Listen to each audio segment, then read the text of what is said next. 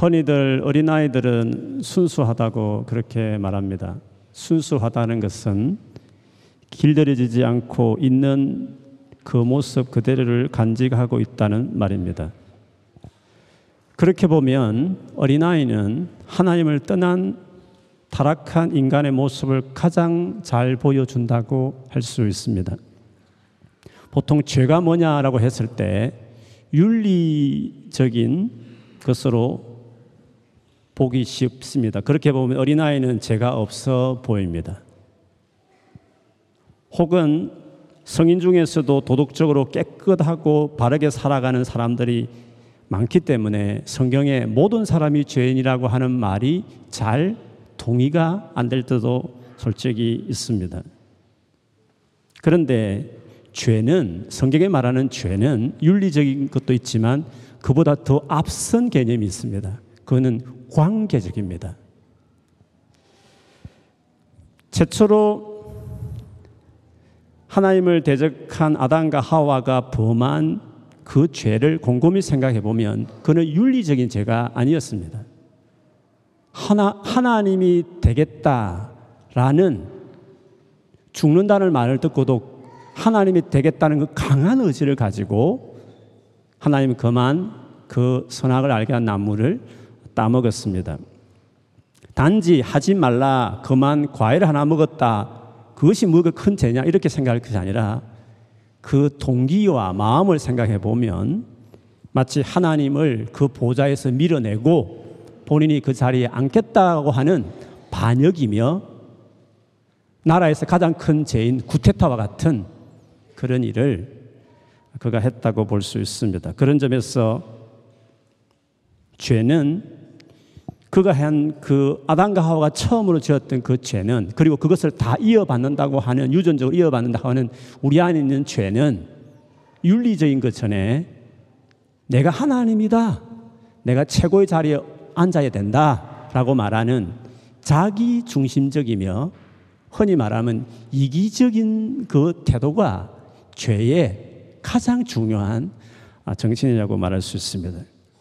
그렇게 보면 모든 사람들이 죄인이라는 성경의 말씀이 이해가 됩니다.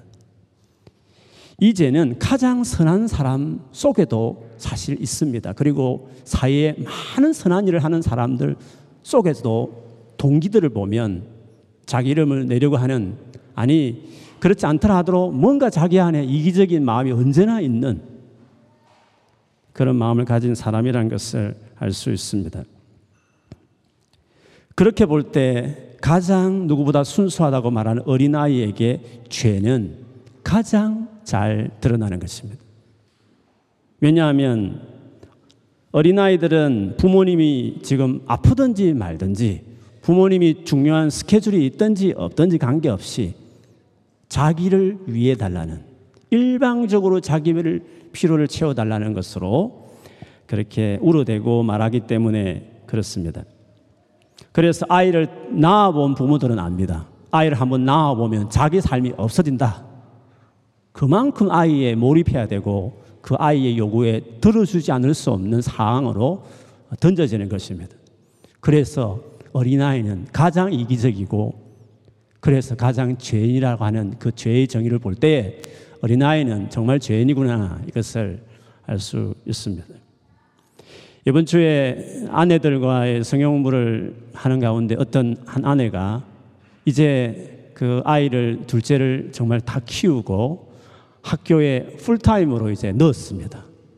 그래서 한 달 정도 되었는데 너무 자기 시간이 세상에 이런 때가 올 줄 알았지만 막상 아이가 학교 간 그 기간 동안 자기 시간이 주어지니까 너무 행복해가지고 너무 좋아서 어떻게 이 시간을 즐길지 모를 정도로 감사하다는 고백을 했습니다. 그 말을 듣고 있던 아이, 아직도 아이를 키우는 다른 아내들은 급 공감을 하면서 정말 부러워하는 눈빛으로 어, 보는 그런 시간이었습니다. 우리가 신앙생활을 한다는 것은 하나님과 관계 맺고 그분과 함께 살아가는 것이라 했습니다. 이것이 여타의 모든 종교와 다른 우리는 관계를 펠로십을 중요하게 생각하는 어, 신앙이라고 말했습니다.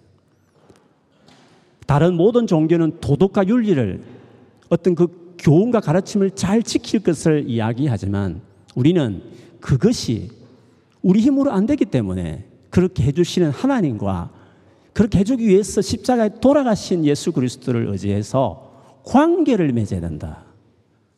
관계를 맺는 것이 중요하다. 그것이 어, 먼저 강조합니다. 그래서 우리가 예수를 믿고 나서 진짜 힘써야 될 일은 죄를 안 짓겠다라는 노력도 중요하지만 그것을 정말 안 하기 위해서라도 더 중요한 그 일을 위해서 하나님께서 해주신 그 하나님께 나아가고 그렇게 해주신 그 십자가 은혜를 의지하는 관계에 헌신하는 것이 중요한 것입니다. 그래서 예수 믿고 나서 가장 어려운 것은 윤리적인 죄를 안 짓는, 안 지으려고 하는 그 막 노력보다도 더 어려운 게 있습니다. 그거는요, 믿음 생활 조금 하면 대충 극복이 됩니다. 그런데도 불구하고 끝까지 가는, 나를 정말 힘들게 하는, 윤리적으로 누가 봐도 죄를 안 지은 정도로 잘 세워졌지만 계속 나를 괴롭힌 게 있습니다. 그거는 성경에서 말하는 죄의 정입니다. 내가 너무 이기적인 것입니다. 싱글을 살 때 모릅니다. 결혼해보면 그렇게 싸우는 이유는 그 부딪히기 때문이었습니다. 자녀를 낳고 키우면서 그것 또 뭉개지는 것입니다. 그래서 정상적인 이런 사람의 프로세스를 밟아가다 보면 살면 살수록 내가 정말 내밖에 모르는 이기적인 진짜 죄인이구나. 이것을 이제 알게 되는 것입니다. 그래서 예수님께서 제자들을 부르실 때 나를 따라오려거든 제일 먼저 하라고 한 것이 뭐냐면 자기를 부인하고 그 말을 하신 것입니다. 자기를 부인하라고 말했습니다. 그 말은 뭐 니를 학대하라 그런 뜻이 아닙니다. 니 지극히 자기 중심적인 그 자기 부인이 먼저 일어나는 일이 일어나야 된다는 거죠. 그리고 진짜 믿음에 굳게 선 거장인 바울이 한 고백 중 이는 유명 고백 있지 않습니까? 내가 그리스도와 함께 십자가에 못 박아 죽었나니 나는 죽었나니 그런저 내가 사는 것이 아니고 내 안에 그리스도께서 사시는 것이라. 이게 신앙인 것입니다. 이게 우리 신앙의 제일 중요한 핵심을 이야기한 것이었습니다. 물론 우리가 예수를 믿기 시작하면 이렇게 자기 중심적인 사람이 이제 계속적으로 하나님과의 관계에서 깊어지기 시작하면서 점점 하나님을 생각하고 하나님 중심의 사람으로 바뀌어지는 것이죠. 그러나 믿음이 어릴 때는 믿음이 어릴 때는 믿음을 출발해도 이기적으로 믿음 생활하는 겁니다. 즉 하나님과 관계성에서 자기가 너무 이기적인 겁니다. 어떻게 해요? 하나님은 내 필요를 채워주는 신이어야 된다 이렇게 생각하는 것입니다. 나의 문제를 해결해 주는 분이어야만 된다. 그것을 계속 말하는 것입니다. 어린아이 투정 부리듯이 하나님 도와주시면 사랑하고 그렇게 구하고 그렇게 원하는데도 불구하고 안 이루어지면 기도해도 안 이루어지면 하나님을 원망하기 시작하는 겁니다. 이기적인 겁니다. 그 죄성이 신앙에까지도 하나님 관계성 안에도 부부싸움 하듯이 하나님과의 사이에서 그 갈등을 겪는 것이죠. 그러나 믿음이 자란다는 것은 뭐 죄를 안 짓는다 그런 차원도 있지만 진짜 믿음이 자란다는 것은 하나님 그분께 관심을 두기 시작하고 나의 필요를 채우거나 나의 문제를 해결하는 신으로서의 하나님 설정이 아니라 하나님 그분 자체가 관심 있고 그분이 좋고 그분이 정말 첫 계명처럼 사랑하고 그리고 나의 필요나 나의 목적보다도 하나님이 무엇을 원하실까? 하나님이 도대체 뭘 원하실까? 철든 자식처럼 하나님 그분의 일에 관심을 갖는 모습으로 나아가는 것이 신앙이 잘한다. 이렇게 이야기할 수 있습니다. 그래서 내가 하고 있는 공부까지도 내가 하고 있는 직장도 그리고 나의 가족 아니 나의 전 삶을 다해서 그 하나님을 위해서 살고 싶고 그 하나님을 위해서 드리고 싶어 하는 것이 믿음이 성장하는 사람의 모습이 되는 거죠. 결혼해서 여전히 배우자에게 필요한 것만 요구하고 안 해준다고 서운해하고 화나고 싸우고 그렇게 하는 것이 아니라 성숙해지면 상대를 관심을 두고 상대가 원하는 것을 해주는 것으로 나가는 것이 성숙해지는 것처럼 신앙도 하나님과의 관계라고 볼 때 하나님 관계 안에서 하나님을 그렇게 대하게 되는 거죠. 물론 여러분 오해하지 마십시오. 그렇다 해서 내가 하나님 앞에서 나의 필요한 것과 나의 어려운 것과 나의 힘든 것들을 나누는 것이 하나님께 말씀드리는 것이 믿음 없는 것이고 오히려 하나님이 기뻐하는 일만 하나님 나라 일만 하는 것이 믿음 있는 모습이다라고 오해하시면 안 됩니다. 사실 자기의 디테일한 감정과 문제들을 알지 못하는 사람들 가운데 하나님과 인격적인 만남이 없는 사람들 많습니다. 실제로 하나님을 개인적으로 친밀하게 경험하는 사람들은 디테일하게 자기 삶을 하나님과 공유합니다. 어떤 사람은 뭐 하나님 뜻이 중요하지 내 것 구하는 것 아니야. 이것이 아직도 혼란스러운 사람들은 주님을 깊이 못 만나서 그런 겁니다. 주님을 참으로 아는 사람들은 자기 삶의 디테일한 부분을 그대로 나눕니다. 그래서 바울이 빌립보서 4장 6, 7절에 말한 것처럼 아무것도 염려하지 말고 그렇게 걱정되는 일 있으면 모든 일에 모든 일에 기도와 간구로 너희 구할 것을 감사함으로 하나님께 아뢰라 이런 말씀이 있습니다. 그래서 하나님을 정말 아는 사람들, 하나님과 관계가 깊어지는 사람들은 두 가지 역설이 가능한 겁니다. 자기 삶에 대해서 아주 디테일하게, 아주 내면적으로 하나님 앞에 다 이야기합니다. 그리고 그걸 다 처리합니다. 그리고 그것을 다 주 앞에 내어놓고 평강으로 자기 마음을 채워서 안정을 갖습니다. 그래서 하나님과 깊이 교제하는 사람들 사람을 그렇게 안 찾습니다. 그렇게 친구 만나가서 넋두리 하면서 외로워서 전화 돌려서 커피숍 만나서 밥 먹으면서 그렇게 막 하소연하면서 살지 않습니다. 하나님 깊이 교제하는 사람들은 사람을 만나되 섬기고 사랑하고 사람이 좀 즐거움이 있지만 자기 삶의 수많은 문제들은 하나님 안에서 다 처리해냅니다. 왜? 그만큼 모든 일에 사사롭게 하나님과 교제하는 것이 이루어지기 때문에 그렇습니다. 그래서 그것들이 처리되었기 때문에 이제 하나님 그분의 뜻을 위해서 그분의 나라 위해서 열망하고 관심을 가지는 사람이 되는 거죠. 가장 디테일하지만 가장 큰 이 두 가지 역설이 하나님 관계 안에 이루어지게 아, 되는 것입니다. 어쨌든 믿음이 자라면 확실히 이기적인 그 죄성인 이기적인 자기만을 위한 뭔가 목적을 가진 어떤 신앙생활, 그 하나님과 관계를 맺는 게 아니라 그 하나님에 대한 관심을 갖는 겁니다. 그리고 그 하나님의 뜻에 대한 관심을 갖기 시작하죠. 그래서 여러분 믿음이 자라니까 늘 기도하는 것 중에 하나님 뜻이 무엇입니까? 하나님 그 최선의 뜻이 내보다 더 지혜로우신 하나님의 그 계획과 뜻이 무엇입니까? 라고 우리는 끊임없이 기도 중에 많은 기도를 합니다. 그것이 성숙한 사람들이 하는 기도 중에 많은 기도죠. 믿음이 어릴 때는 내 필요한 거 도와주세요. 해결해 주세요. 이런 식 기도지만 믿음이 자라면 그건 하나님이 해준다고, 믿, 해준다고 믿기 때문에 하나님 뜻이 뭡니까? 제가 어떻게 해야 되겠습니까? 이 전공과 이 직장을 가지고 내가 어떻게 하나님 위해서 살 수 있습니까?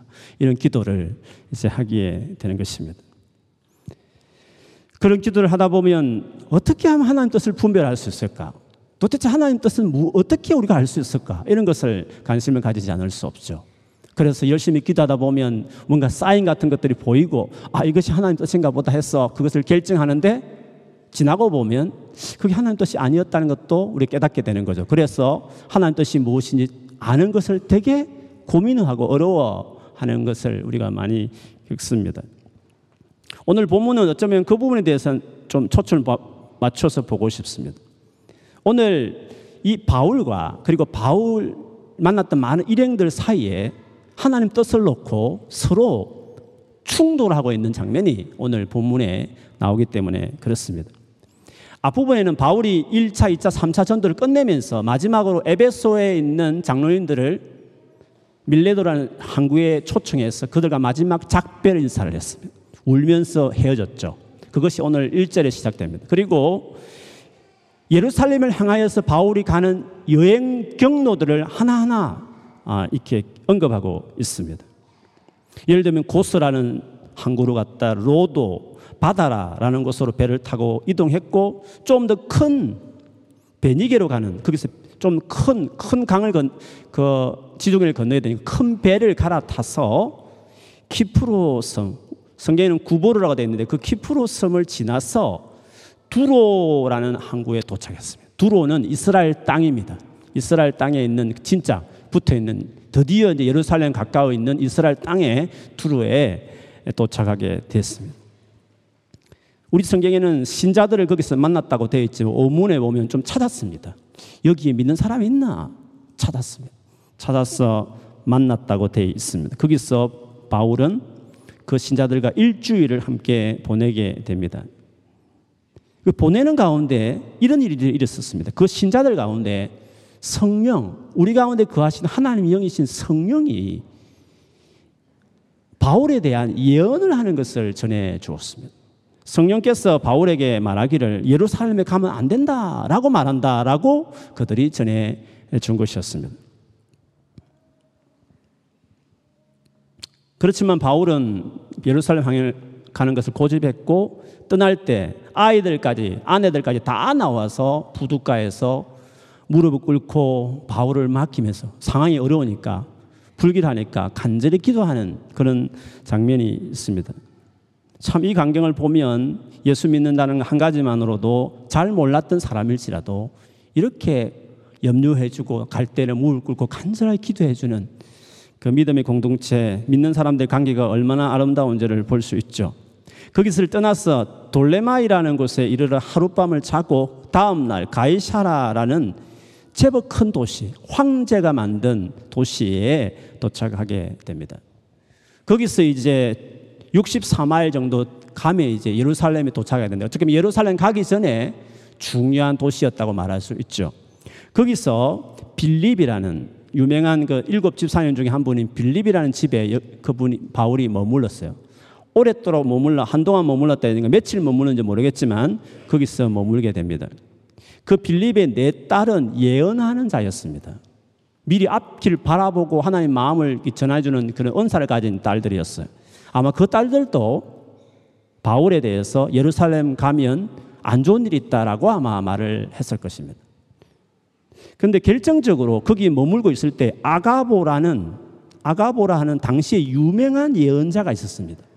그가 한때 예루살렘에 흉년이 있을 것처럼 예언했고 실제로 그것이 일어났습니다. 그래서 교회 안에서는 이분이 대단한 유명한 인정받는 분이셨습니다. 근데 아가보가 그 유대에서 여기까지 내려와서 바울에게 성령이 하시는 말씀이라 하면서 예언을 해준 것이었습니다. 바울이 메고, 가지고 있던 허리띠를 풀어서 바울의 손과 발을 묶은 다음에 말했습니다. 이 허리띠의 주인이 예루살렘 올라가면 이와 같이 묶일 거다. 그리고 이방인 손에 넘겨질 것이다. 라고 하나님이 성령이 말씀하셨다라고 말했, 전달했습니다. 그러자 이 사도행전을 기록한 누가마저도 우리가 다 같이 달라들어서 바울에게 건면하기를 절대 예루살렘 올라가면 안 됩니다. 이렇게까지 가는 곳마다 경고하고 있고 아가보라는 예언자까지 이런 말을 했으니까 이것은 예루살렘 올라가는 것은 하나님 뜻이 아닙니다. 라고 아주 바울을 붙들고 어, 가는 것을 어, 만류했다는 거죠. 그때 바울이 했던 말이 오늘 본문에 기록되어 있습니다. 13절에 보면 어찌하여 그렇게 울면서 나의 마음을 아프게 하십니까? 나는 예루살렘에서 묶이는 것뿐 아니라 주 예수의 이름을 위해 죽는 것까지도 각오하고 있습니다. 라고 말했습니다. 나의 마음을, 나의 마음을 더 이상 힘들게 하지 마라. 나는 묶이는 것뿐만 아니라 죽을 각오하고 예루살렘 올라간다. 이렇게 이야기를 했습니다. 그러자 주변의 사람들이 바울이 더 이상 권함을 받아들이지 않는 것을 보고 주님의 뜻대로 되기를 바랍니다 하고 더 이상 말하지 아무 말도 하지 않았다라고 이야기했습니다. 예루살렘 올라가는 것이 하나님 뜻이냐 아니냐를 가지고 바울과 심지어 바울의 가장 신실한 동역자들 주변에 성령 인도를 받는 모든 사람들이 그거는 올라가는 뜻이 아니다라고 대치하는 장면이 나오는 거죠. 근데 이 장면은 마치 복음서에 예수님께서 십자가에 못 박히기 위해서 예루살렘 올라갈 때 올라가는 그 얼마 안 있었을 때 제자들이 예수님 말씀을 듣고 했던 행동과 비슷합니다. 예수님이 말씀하셨죠. 지금 예루살렘 올라가면 내가 고난받고 이방인 손에 넘겨줘서 고난받고 십자가에 죽게 될 거다. 그리고 그러나 3일 만에 다시 살아날 것이다. 라고 일어날 일을 이야기했죠. 예루살렘 올라가면 불길하다는 말을 했죠. 그러자 모든 제자들뿐만 아니라 특별히 베드로가 예수님을 불러내어서 절대로 그런 일이 일어나면 안 됩니다라고 예수님께 화내면서 항의를 했어요. 그때 우리가 알듯이 예수께서 사탄아 내 뒤로 물러가 네가 하나님 일을 생각하지 않고 사람 일을 생각한다고 어, 책망했던 장면과 유사하죠. 우리는 여기서 의아해한 것은 그렇게 주님과 가까이 했던 제자들 오늘 본문에 보면 바울의 가장 최측근 동역자들 성령의 인도를 받고 성령의 말씀을 들으면서 하나님 뜻을 그렇게 잘 알았던 친밀함을 누렸던 사람들도 하나님 뜻을 분별하는 데 있어서 그들이 실패했다 하는 것을 볼 수 있습니다. 왜 이들은 실패했을까? 그렇게 하나님과 관계 안에 우리가 살아가도 하나님 뜻을 돌아보면 실패하는 경우가 많았는데 그렇게 수많은 사인이 있다 해서 특별히 연애할 때막이 사람 내 사람이 대놓고 글만 있으면 헤어지고 막 그러잖아요. 막 기도 응답을 하면서 도대체 기도할 때 주셨던 마음은 사인은 뭐냐는 거죠. 우리가 하나님의 뜻과 뜻을 마음을 구할 때 이런 실패들 참 많이 경험할 때가 많은 거죠. 왜 이런 실패를 하게 될까? 어떻게 해야 예수님과 바울 같이 그 수많은 어떤 복잡한 가운데서 하나님 뜻을 딱 알고 갈 수 있을까 하는 거죠. 이 이야기를 하기 위해서 예를 들면 법을 같은 경우 법의 최고 높은 법 우리나라 같은 경우 헌법이 제일 높지 않습니까? 그렇죠? 그 다음에 국회가 만든 법률이 있고 그 다음 대통령 중심으로 이룬 행정부가 하는 명령이 있습니다. 그리고 지방자치단체장들이 하는 어, 규칙들, 조례 같은 것들이 있지 않습니까? 이는 많은 법칙들이 있지만 그 법칙들이 충돌할 때는 법이 충돌할 때는 우리는 상위법, 제일 높은 법을 따릅니다. 헌법이 제일 중요한 권위가 있는 거죠. 그처럼 하나님의 인도하신과 뜻을 구할 때에 그와 같은 어떤 질서들이 있는 거죠. 여러분 하나님 말씀을 두고 이 말씀이라는 단어에 대해서 헬라어로 흔히 두 가지 단어를 많이 써요. 하나는 로고스, 하나는 레마 이런 말을 씁니다. 아마 이런 단어를 교회 다니는 분들은 많이 들어보셨을 것이에요. 그런데 어, 이 로고스와 레마란 말을 다 찾아보면 이 두 가지가 약간 같이 쓰입니다. 같이 혼잡해 쓰입니다. 그래서 어떤 사람이 칼같이 자르는데 그거는 사실 성경을 깊이 단어를 연구 안 해서 그렇습니다.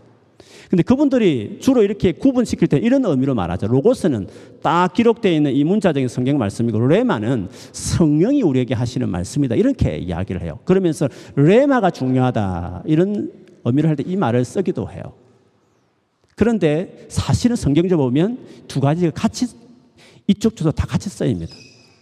구분 없이 그냥 쓰이는 것입니다. 그렇지만 어, 그냥 이해를 돕기 위해서 그렇게 구분해온 방법을 제가 그냥 오늘 쓰겠습니다. 일반적으로 말하는 로고스와 레마 가운데에서 무엇이 우선이냐 했을 때는 로고스가 우선인 것입니다. 로고스와 로고스가 헌법과 같은 것입니다. 이것을 제대로 모르면 오늘 바울의 동역자들이나 예수님의 제자들처럼 레마를 들어도 아무리 많이 들어도 잘못된 판단을 내릴 수가 있는 것입니다. 하지만 로고스를 잘 알면 그 가운데 레마가 이루어지면 즉 하나님의 개인적인 친밀한 말씀이나 이렇게 인도하심이 있으면 그것이 분별이 될 뿐만 아니라 풍성한 그리스도인 삶을 살아내게 되는 것이죠. 근데 여러분 로고스라고 할 때는 로고스에는 두 가지 큰 어떤 줄기가 있습니다. 흔히 말하는 로고스라 했을 때는 하나는 하나님이 누구신가 하는 하나님의 성품에 대한 말씀이 중요합니다. 또 하나는 그 하나님께서 이 세상을 향하여 무슨 계획을 가지고 오래 전부터 어떤 계획 가운데 이 세상을 지금 드라이브하고 운영하고 계신가는 하나님이 개인적인 계획, 플랜에 대한 것이 로고스의 어, 중요한 것입니다. 그렇게 본다면 예수께서 예루살렘에 올라가서 십자가에 못 박혀 죽는 것은 로고스에서 제일 중요한 하나님의 말씀입니다. 구세주로서 우리를 구원하기 위해서 우리 대신에 십자가에 돌아가시는 것은 로고스 전체에서 하나님과 하나님의 성품과 하나님이 하신 계획 중에 제일 중요한 것입니다. 그래서 그 큰 헌법 밑에서 그 하나 디테일한 사항에 대해서 분별이 될 수 있는 거죠. 바울 같은 경우도 보면 바울이 지금 이렇게 수많은 성령 인도받는 사람들이 경고함에도 불구하고 고집스럽게 더 이상 내 마음을 아프게 하지 마 이렇게 하면서까지도 예루살렘 향하여 올라가려고 했던 이유가 있었습니다. 그것은 바울이 지금까지 이방 교회 1, 2, 3차 이방 교회 이방 지역에 전도를 한 다음에 그 이방 교회에서 헌금을 모았는데 일종의 구제 헌금이죠. 왜? 예루살렘의 교회가 지금 흉년을 맞이해서 너무 어려웠기 때문에 예루살렘 교회에 그 헌금을 전달하고 싶었습니다. 왜냐하면 지금 바울이 끊임없이 복음을 전하고 다음 주 계속 앞으로 보겠지만 유대 땅에 돌아갔을 때 바울을 되게 싫어했습니다. 왜? 유대인들을 무시하고 이방인들을 그냥 막 구원시킨다고 생각하는 그 복음에 대해서 오해한 바울의 복음에 오해했기 때문에 되게 싫어했습니다. 그래서 바울은 이방인과 유대인들이 이방인 교회와 유대 교회가 하나 되기를 바랬습니다. 그래서 이방인들이 그 힘든 가운데 모아둔 헌금을 예루살렘 교회에 전달할 때 그 힘든 이방인과 유대인들이 서로 하나가 되고 서로 이렇게 연합하는 상징적인 일뿐만 아니라 그런 일들이 일어날 수 있다고 바울은 너무 기대했습니다. 그리고 가서 좀 혼란스러운 신학적인 것도 정리하고 싶었습니다. 즉, 이방인이 하나님의 백성으로 받아들여지는 이 일을 위해서 위험하고 어렵다는 경고를 그렇게 들었음에 불구하고 예루살렘을 가기를 고집한 것이었습니다. 실제로 20장 우리 앞장에 보면 에베소 장로들에게 했던 말 중에 이런 말이 있습니다. 22절 이하에 보면 이제 나는 성령의 명령에 따라 예루살렘으로 갑니다. 예루살렘 가는 것이 성령의 명령이라고 말을 했습니다. 그렇지만 각성에서 거기 가면 어렵다라는 경고도 많이 들었다고 말을 했습니다. 그러니까 바울은 어렵다는 것을 모르는 것도 아니고 그렇게 어렵다고 말하는 성령의 말씀이 틀렸다는 것도 아니었습니다. 그러나 그렇다고 해서 가지 말, 말아야 된다라고 하는 것은 하나님 뜻이 아니라는 거죠. 그것이 분명히 맞지만 그곳에 가는 것이 하나님의 가장 큰 계획인 모든 족속이 모든 이방인들이 예수님을 통해서 유대인과 똑같이 하나님의 백성이 될 수 있다고 말하는 하나님의 가장 큰 플란을 가장 큰 헌법을 헌법을 이루는 것이기 때문에 디테일한 이런 성령의 레마 같은 말씀에 대해서 딱 분별이 되는 거죠. 그거는 올라가지 말라고 하는 것은 잘못된 거다. 그거는 하나님 뜻이 아니다. 올라가야 된다. 이렇게 더 이상 나를 마음을 상하게 하지 말라 하면서 혼자와 모든 사람과 서로 말다툼하면서까지 하나님 뜻이 이것이다. 라고 했던 그 바울의 그 분별은 바로 로고스에 말하는 하나님이 누구시며 하나님이 어떠한 계획으로 온 땅을 다스리고 있는지 그분의 계획에 대한 깊은 이해가 있었기 때문에 디테일한 개인적인 이런 수많은 하나님의 감동과 사인과 어떤 말씀하심에 대해서 분별할 수 있는 눈을 그가 가질 수 있었다라고 말할 수 있습니다. 여러분 에베소서 6장에 가보면 우리의 대적은 사람이 아니라 어, 사탄이다. 악령들이다. 이런 말씀을 바울이 에베소를 끝내면서 그 말을 해요. 그러면서 너희들이 그 악한 것들과 대적하기 위해서 하나님이 준비해 놓은 전신갑주를 입어라. 그런 말씀을 하셨어요. 몇 가지 몸을 보호하는 무기들에 대한 것을 쭉 표현하죠. 그 중에서요, 하나님 말씀과 관련해서 두 가지 무기가 있어요. 첫 번째, 진리의 허리띠예요. 진리의 허리띠, 허리띠처럼 싸우겠다는 군인이 어, 허리띠가 중요하다. 허리띠를 딱 메어야 집중이 되죠. 허리띠 헐렁헐렁하면 이 적군을 보는데 이게 집중력이 떨어지는 것입니다. 싸울 준비가 전혀 안 되는 것입니다. 역도를 들든 씨름하든지 이거 이 허리띠 싸움이 대단하지 않습니까? 그게 중요한 겁니다. 힘이 거기서 나오기 때문에 그렇습니다. 허리띠가 제대로 되어 있지 않으면 싸울 아예 준비가 안 되는 것입니다. 우리의 삶에 진리는 그와 같은 역할을 하는 것입니다. 그리고 또 하나 말씀과 관련되어서는 성령의 검, 곧 하나님의 말씀을 가져라. 이런 말씀이 맨 뒤에 무기로서 소개되어 있습니다. 진리에 뛰는 로고스요, 성령의 검, 즉 성령이 수시로 하시는 그때그때마다 감동을 하시는 말씀은 레마와 같은 성격의 말씀이라고 할 수 있는 거죠. 그런데 로고스라고 말하는 하나님이 우리에게 주신 그 당신의 그 성품 변하지 않는 언제나 한결같은 그리고 확실히 드러난 반드시 이루고 가는 큰 하나님 물질 같은 당신의 이 땅을 향한 계획인 그 플란 그것이 진리와 같은 것이거든요. 근데 그것은 허리띠와 같은 것이에요. 그 허리띠 같이 진리 안에 자기 인생이 세워져야 삶이 안정이 되는 거예요. 예수를 믿어도 아직도 이기적이고 자기 필요만 채워주는 신으로만 하나님을 자꾸 생각하고 있고 아직도 하나님이 누구시며 하나님 뜻이 뭔지가 자기 삶에 성립되어 있지 않으면 허리띠 미지 않는 채로 운동하겠다고 허리띠 매지 않는 채로 실험하며 역도 들며 전쟁하겠다 말하는 군인과 똑같은 것입니다. 삶이 안정이 안 되는 것입니다. 뒤죽박죽돼 정리되어 있지 않는 쓰레기장 같은 방처럼 자기 인생이 너무 뒤죽박죽인 것입니다. 어떻게 뭐가 뭔지 막 생각도 복잡하고 막 자기 삶이 정리가 안 되는 것입니다. 만나보면 막 쏟아내는데 왜 이리 인생이 복잡하냐. 왜 이리 인생이 정리가 안 돼 있냐 할 만큼 뭐가 뭔지 뭐가 옳은 건지 자기 삶에 혼란에 빠져 있는 사람같이 보여지는 사람들이 있지 않습니까? 왜 그럴까요? 어떤 사람 그 가운데 어떤 사람은 체험도 있습니다. 성령의 음성도 들었다고 하는 사람도 있습니다. 뭔가 하나님 살아계신 경험도 했다고 말합니다. 그런데 왜 삶이 그렇게 어지러울까요? 많은 체험도 있고 많은 감정도 있는 것 같고 뭔가 하나님을 동행하는 사람 같이 보여지는 뭔가 있는데 불구하고 왜 삶이 그렇게 어지럽습니까? 로고스가 안 새 있는 겁니다. 너무 그 체험들이 다 개인적인 겁니다. 뭐 하나님 만났다는 겁니다. 하나님 음성을 들었다는 겁니다. 그리고 내 필요가 채워졌다는 것입니다. 병이 나았다는 겁니다. 문제가 해결되었다는 것입니다. 너무 이기적인, 너무 개인적인, 너무 자기중심적인 그 가운데에서 수많은 레마의 체험을 한다 해도 그게 자기 삶이 정리가 안 되는 겁니다. 진리가 세워져야 되는 겁니다. 자기 삶 안에. 언제나 변하지 않는 삶의 큰 기둥 같은 하나님이 누구신가? 내가 관계 맺고 있는 그 하나님이 도대체 어떤 성품을 가지고 계신 분이신가? 그분이 이 세상을 어떻게 다스리고 계시고 그 가운데 나는 어떻게 목적을 부름을 받았는가?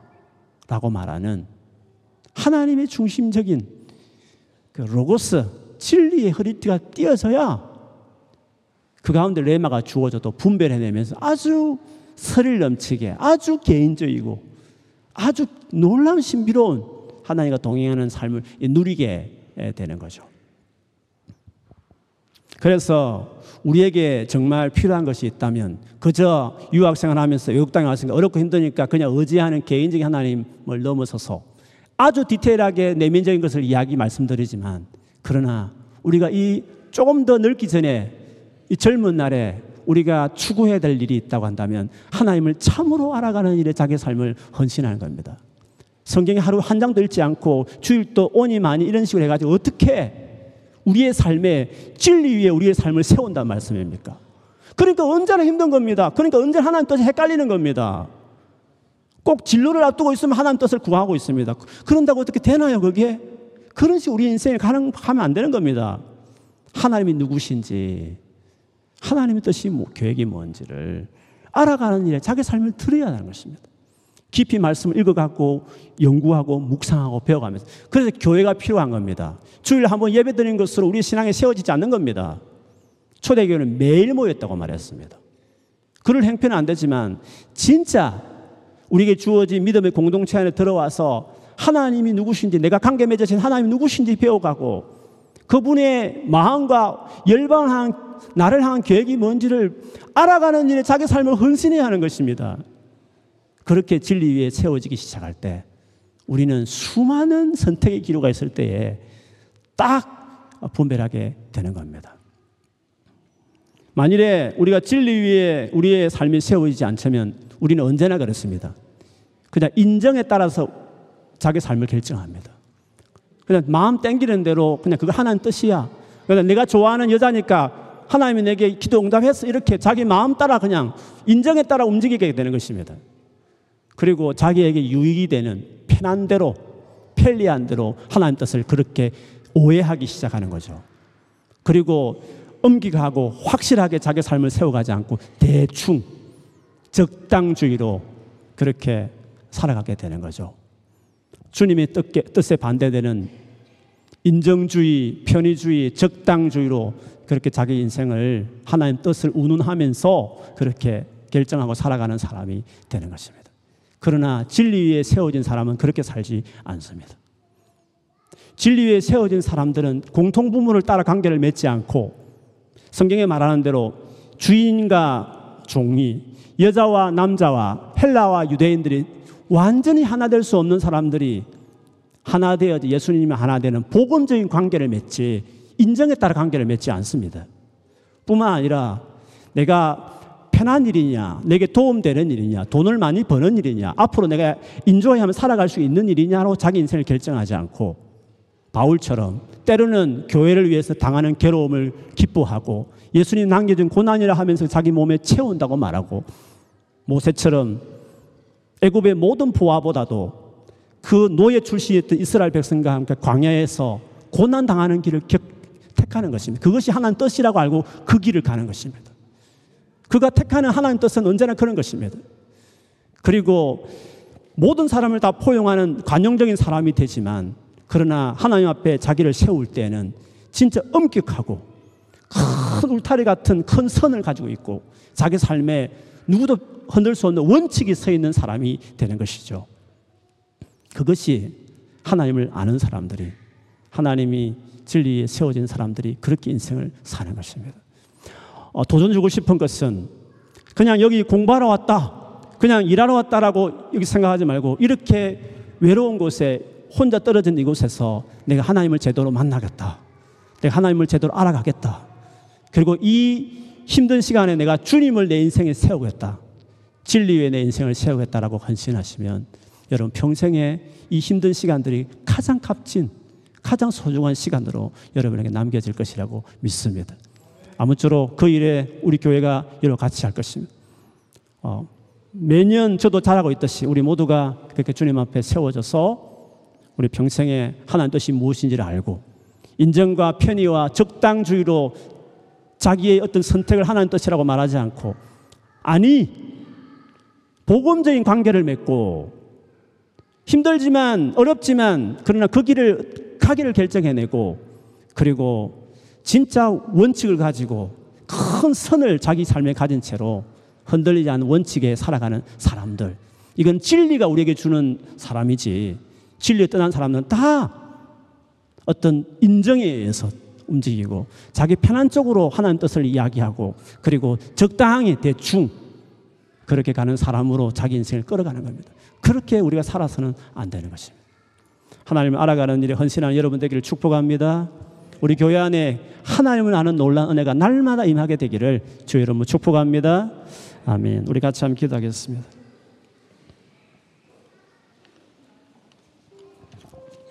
나는 예수를 믿고 난 이후에 얼마나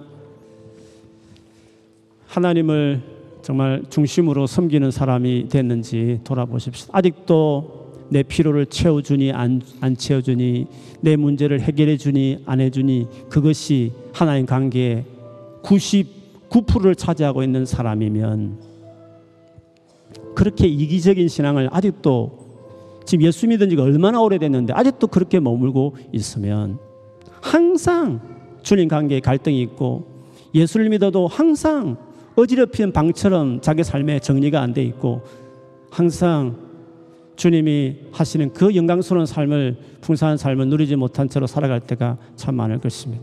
오늘 주님 다시금 하나님 뜻을 알아가는 일에 그리고 하나님이 누구신지 알아가는 일에 내 삶을 드리고 싶습니다. 주일에 겨우 한 번 예배 드리는 이 정도가 아니라 매일매일 하나님 알아가는 일에 내 삶을 최우선 순위 두고 살아가는 삶을 살고 싶습니다. 그런 은혜를 주시고 우리 꼬미는 교회에서 다니면서 그런 은혜를 내가 더 누리도록 축복해 달라고. 우리 같이 한번 소리 내어서 우리 자기 자신을 놓고 우리 교회를 놓고 한번 기도하겠습니다. 사랑하는 아버지, 사랑하는 주님, 혼자 사는 것으로는 지금까지 삶으로 충분합니다. 나만을 위해 살고 나의 행복만 위해서 달려왔던 심지어 하나님 또 그걸 도와주는 신호로만 여겼던 것은 지금까지로 족합니다.